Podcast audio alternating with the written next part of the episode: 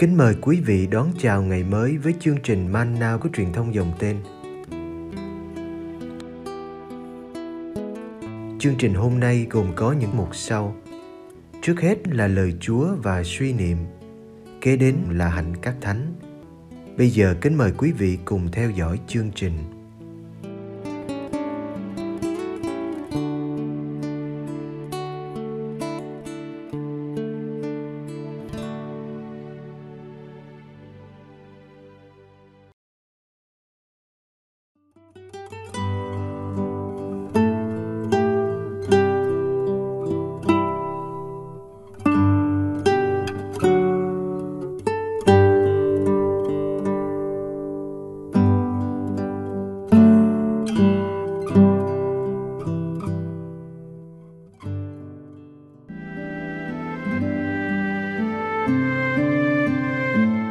Một làng miền Samari không đón tiếp Đức Giêsu. Luca chương 9 từ câu 51 đến câu 56. Khi đã tới ngày Đức Giêsu được rước lên trời, người nhất quyết đi lên Jerusalem. Người sai mấy sứ giả đi trước. Họ lên đường và vào một làng người Samari để chuẩn bị cho người đến.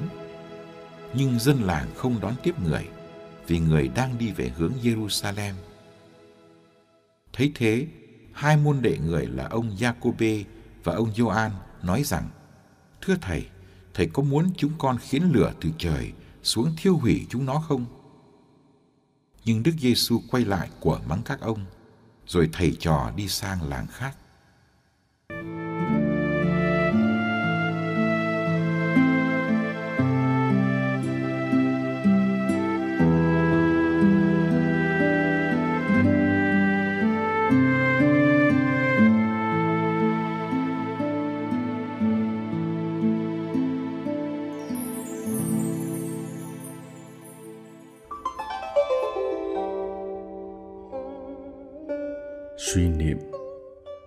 Sống là lên đường hai lần tiên báo về cái chết sắp đến cho thấy đức giêsu biết rõ con đường mình sắp đi và những gì sẽ xảy ra ở cuối đường bị bắt, bị nộp, bị loại bỏ, bị giết chết là những điều tự nhiên ai cũng gớm ghét, sợ hãi và muốn né tránh.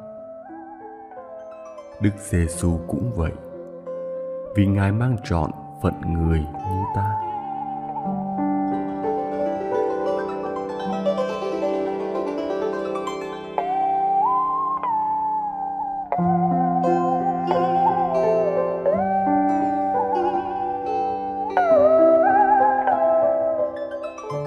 Đức Giêsu nhất quyết đi lên Jerusalem.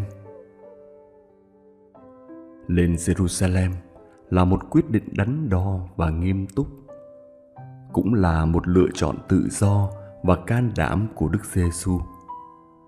Bởi lẽ, lên đó là chấp nhận đối diện với cái chết bi đát. Jerusalem là trung tâm hoạt động của các nhà lãnh đạo do Thái giáo. Những người đang âm mưu bắt cho bằng được Đức Giêsu để thủ tiêu muốn được sống yên thân đức giêsu chỉ cần đừng lên thành đô ấy. Chỉ cần giới hạn hoạt động của mình ở galilee. Lên jerusalem trong tình thế dầu sôi lửa bỏng như bây giờ là làm một cuộc xuất hành mới.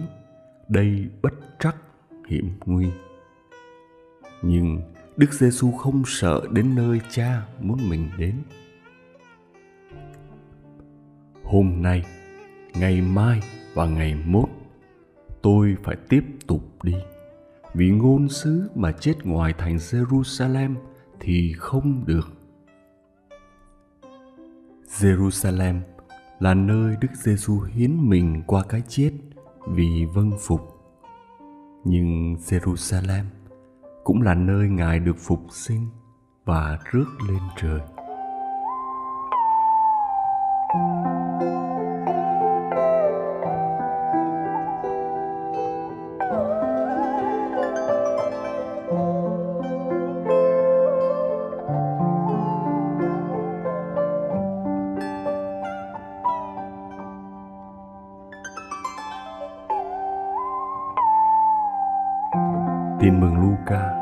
Coi việc lên Jerusalem như một hành trình dài. Ngài cố ý đi qua vùng đất của người Samari. Giữa người Do Thái và người Samari có sự xung khắc. Người Do Thái khinh người Samari. Người Samari thù người Do Thái. Chính vì thế, khi biết nhóm thầy trò lên đường đi Jerusalem dự lễ, một người dân ở ngôi làng Samari đã từ chối tiếp đón. Jacobe và Gioan, từng được thầy gọi là con của thiên lôi, đã muốn xin cho mình được chia sẻ quyền năng trừng phạt của thầy. Họ muốn làm như ngôn sứ Elia ngày xưa, khiến lửa từ trời xuống thiêu hủy bọn chúng. Nhưng thầy Giêsu, người dẫn đầu, đã quay lại của mắng hai ông. Ngài chẳng bao giờ dùng quyền lực để trừng phạt kẻ từ chối mình. Ngài sống điều Ngài đã giảng cho các môn đệ. Làm sao mình có thể giết người khác chỉ vì họ không đón nhận mình?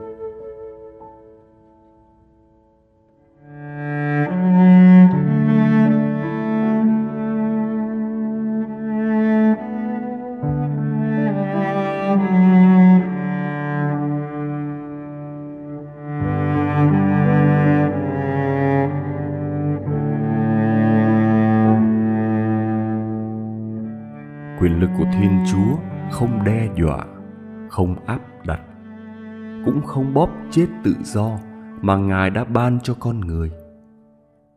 Sự bao dung của đức giêsu cho thấy sự bao dung của thiên chúa. Chúng ta có thể học được nhiều điều từ thái độ này.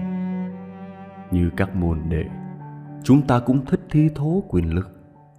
Chúng ta cũng thích dùng lửa khi có lửa trong tay chúng ta không thích chấp nhận một Kitô giáo có vẻ yếu đuối, chịu lép vế.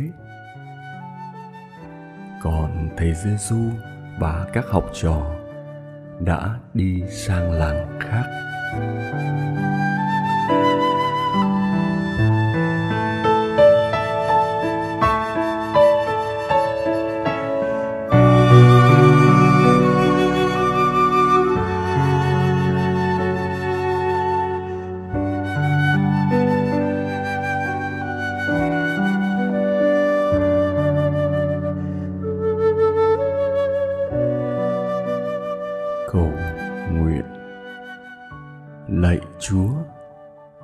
dạy con luôn tươi tắn dịu dàng trước mọi biến cố của cuộc sống. Khi con gặp thất vọng, gặp người hờ hững vô tâm, hay gặp sự bất trung, bất tín, nơi những người con tin tưởng cậy dựa, xin giúp con gạt mình sang một bên để nghĩ đến hạnh phúc người khác giấu đi nỗi phiền muộn của mình để tránh cho người khác phải khổ đau.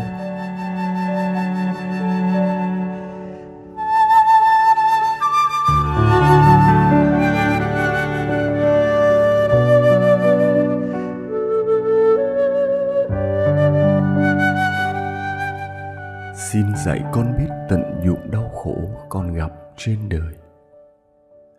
Để đau khổ làm con thêm mềm mại. Nhưng không cứng cỏi hay cay đắng. Làm con nhẫn nại chứ không bực bội. Làm con rộng lòng tha thứ chứ không hẹp hòi hay độc đoán cao kỳ. Ước gì không ai sút kém đi vì chịu ảnh hưởng của con. Không ai giảm bớt lòng thanh khiết chân thật, lòng cao thượng, tử tế, chỉ vì đã làm bạn đồng hành của con. Trong cuộc hành trình về quê hương vĩnh cửu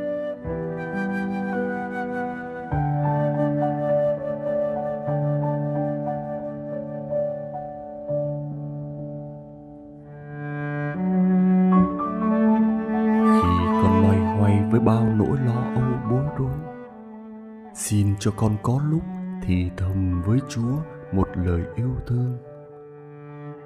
Ước chi đời con là cuộc đời siêu nhiên, tràn trề sức mạnh để làm việc thiện và kiên quyết nhắm tới lý tưởng nên thánh.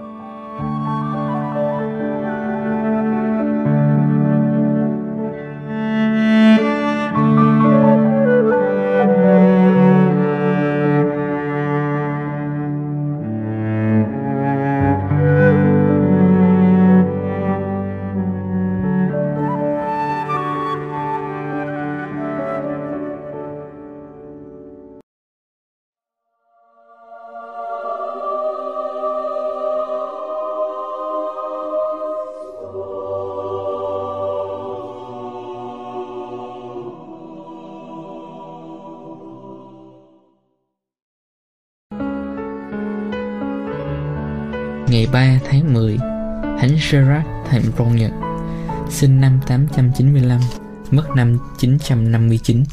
Thánh Gerard được sinh trong một gia đình quý tộc giàu có vào năm 895 ở Stave, Namur, nước Bỉ. Lúc thiếu thời, Ngài đã nổi tiếng là người hiền lành và nhân hậu. Có một thời gian, Ngài đã gia nhập quân đội và là giới chức trong triều của quận công ở Namur. Một ngày kia, khi đi săn bắn với những người bạn về, thì mọi người đều đói lả và mệt mỏi. Trong lúc mọi người đang dùng bữa và nghỉ ngơi, thì Gerard lẻn vào nhà nguyện của gia đình và cầu nguyện rất lâu. Trong lúc cầu nguyện, Ngài cảm thấy không còn mệt mỏi và đói khát nữa. Một ý tưởng đến với Ngài là cầu nguyện có thể đem lại niềm vui thanh thoát và quên đi những đau đớn thể xác và tinh thần. Sau đó, Ngài từ bỏ cuộc đời sung túc nơi triều đình và xin vào ở tu viện San Denis. Ngài yêu mến cuộc sống ở đó và chịu chức linh mục. Ngài đã sống tại tu viện này trong 11 năm và sau đó Ngài được phép thành lập một tu viện mới trong vùng đất của Ngài ở Vrogne. Tu viện của Ngài trở nên danh tiếng và phồn thịnh, nhưng Ngài muốn có một đời sống thanh thoát và yên tĩnh, nên Ngài đã xây một ngôi nhà nhỏ bên cạnh nhà thờ để sống ẩn dật nhưng Ngài đã không được sống như ý muốn của mình vì các đứng bề trên dòng đã chỉ định Ngài phải đi thăm viếng và giúp đỡ các tu viện khác trong vùng Flanders và Normandy tổ chức lại đời sống tu trì, nhất là việc cầu nguyện. Trong 20 năm, Ngài đã đi từ tu viện này đến tu viện khác của dòng biển Đức khắp cùng nước Pháp. Khi Ngài cảm thấy cuộc đời trần thế của Ngài sắp chấm dứt, Ngài xin phép được trở về sống ẩn dật nơi ngôi nhà nhỏ bên cạnh nhà thờ ở Bronx. Ngài đã qua đời trong yên lành nơi đây vào ngày 3 tháng 10 năm 959.